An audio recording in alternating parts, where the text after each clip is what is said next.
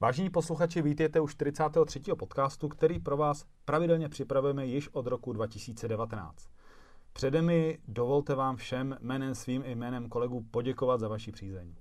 Jsem si vědom, že současný svět i média jsou plné událostí válečného konfliktu na Ukrajině a určitě i my se této události budeme věnovat v dalších podcastech. Nicméně i tak mi dnes dovolte mluvit na trošku jiné téma a podívat se s mým hostem na akciové trhy a na téma zodpovědného investování. Od mikrofonu vás zdraví Honza Šírek spolu s hostem Pavlem Kopečkem, který kromě zprávy fondu ČSOB akciový a ČSOB bohatství nyní bude také zpravovat fond ČSOB akciový zodpovědný a tomu se dneska budeme věnovat. Pavle, vítej a děkuji ti opět za tvůj čas.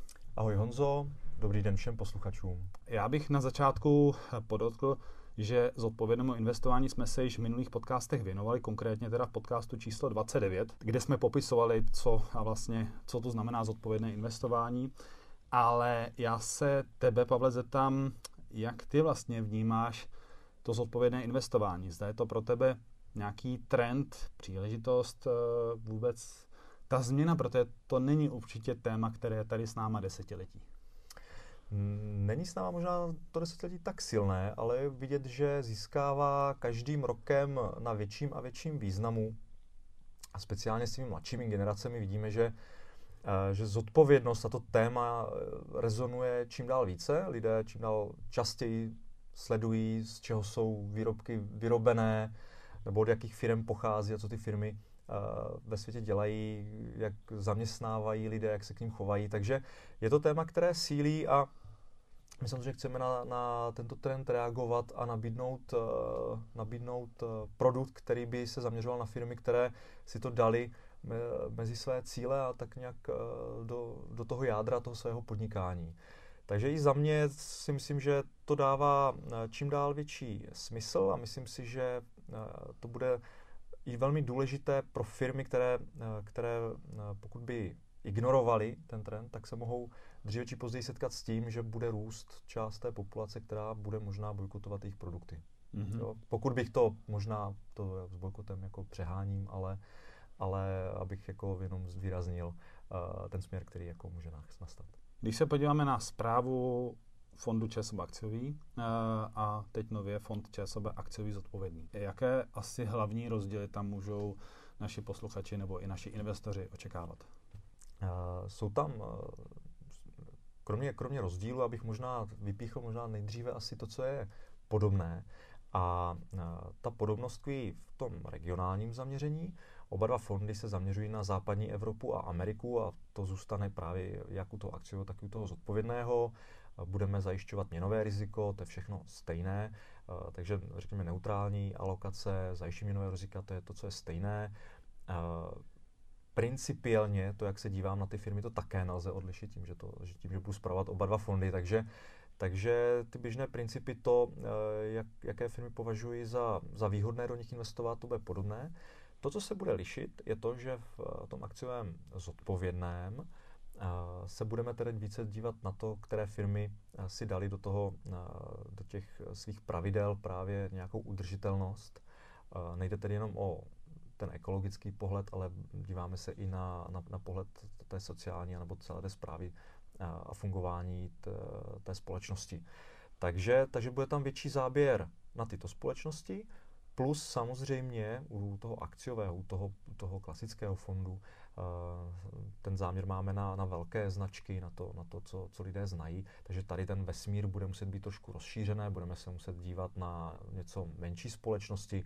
Možná se podíváme i v menší míře do emerging markets, protože i v Ázii dokážeme najít zajímavé společnosti, které možná nejsou v Evropě a v Americe, nebo už dosáhly určitých technologických posunů, které třeba v té Americe nebo v Evropě ještě nemáme a ty potom by to portfolio hodně doplnili. Mm-hmm. Uh, když se zaměříme třeba na fond časov akciový, tak tam známe firmy, jako je Microsoft, Walt Disney, Visa, ASML.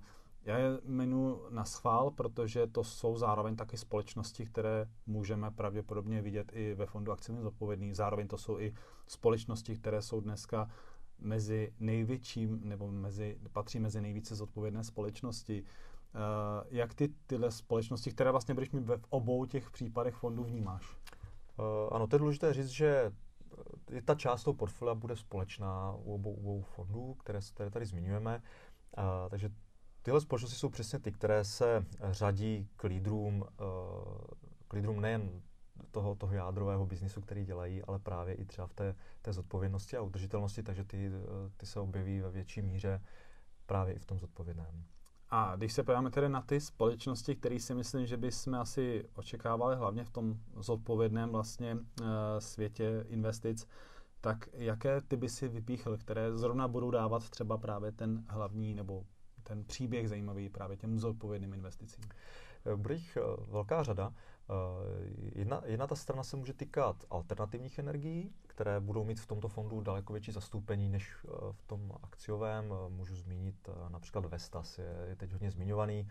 I v souvislosti s tím válečným konfliktem na Ukrajině vidíme, že investoři se vrhnuli vrhli na alternativní energie a zatímco trh vlastně byl v nějakém poklesu, v nějakém propadu, tak ty to dokázali zhodnotit až o 20% takže Vestas například vyrábí turbíny pro větrné elektrárny. Eh, a pokud Evropa se bude chtít diverzifikovat od, eh, od těch fosilních paliv, od, od, od Ruska, protože nemá moc náhradu jinou než, eh, než právě ty obnovitelné zdroje, tak tohle je jeden z těch beneficientů. Takže určitě alternativní energie, firmy zabývající se uh, ukládáním energií, uh, speciálními materiály, to, uh, to můžu zmínit uh, například uh, AMG, holandskou firmu, která, která právě se zabývá speciální materiály a dodávkou těchto materiálů. A nebo půjde o, o třeba v modním biznisu bude známý Lensing, který, který má patentovaný, patentované materiály, které jsou vyráběny uh, z buničiny jako, jako tencel.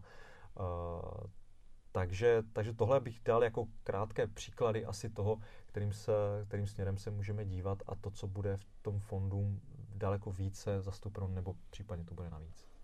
Je možné, že tyto společnosti, které vlastně ty teď sleduješ z té oblasti, ať jsou to alternativní energie, nebo to jsou i třeba právě textil a nebo průmysl, eh, vodohospodářství a tak dále. Aha. Jestli se tyhle společnosti třeba zase obráceně můžou objevit i ve fondu ČSV akciový?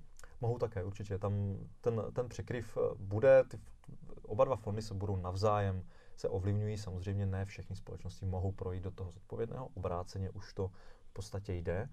Takže ty, ta nejlepší témata, která objevím i z toho, z toho vesmíru těch menších společností, samozřejmě budou, budou moci být zařazena i do toho akciového. Mm-hmm. Takže ano, ano, ovlivní to. Ještě možná otázka, kolik zhruba těch společností pak můžeme najít v tom fondu ČSOB akciový zodpovědný? Kolik bude tam celkem společností? Mm. Uh, Prozatím se dívám kolem těch 60 firm, no 50 až 70 firm. Mm-hmm. Řekněme, to portfolio zatím eh, skládám, ještě není úplně kompletně hotové, ale ten cíl je kolem třeba těch 70 firm, 60-70 firm. Dobře. Uh, Pavle, já ti děkuji za ty základní informace. My se určitě tomuto tématu a zodpovědným investicím budeme v budoucnu věnovat. Já jsem jenom chtěl právě i našim posluchačům představit toto, toto, toto téma, tento fond, který bude v úpisu do 6. května a pak už vlastně bude probíhat to standardní obchodování, ta tvoje aktivní zpráva, na kterou se všichni těšíme. No a nyní mi dovol popřát, pokud možno, ať se daří a klidný den. Děkuju, při krásný den všem. Naschledanou. Naschledanou.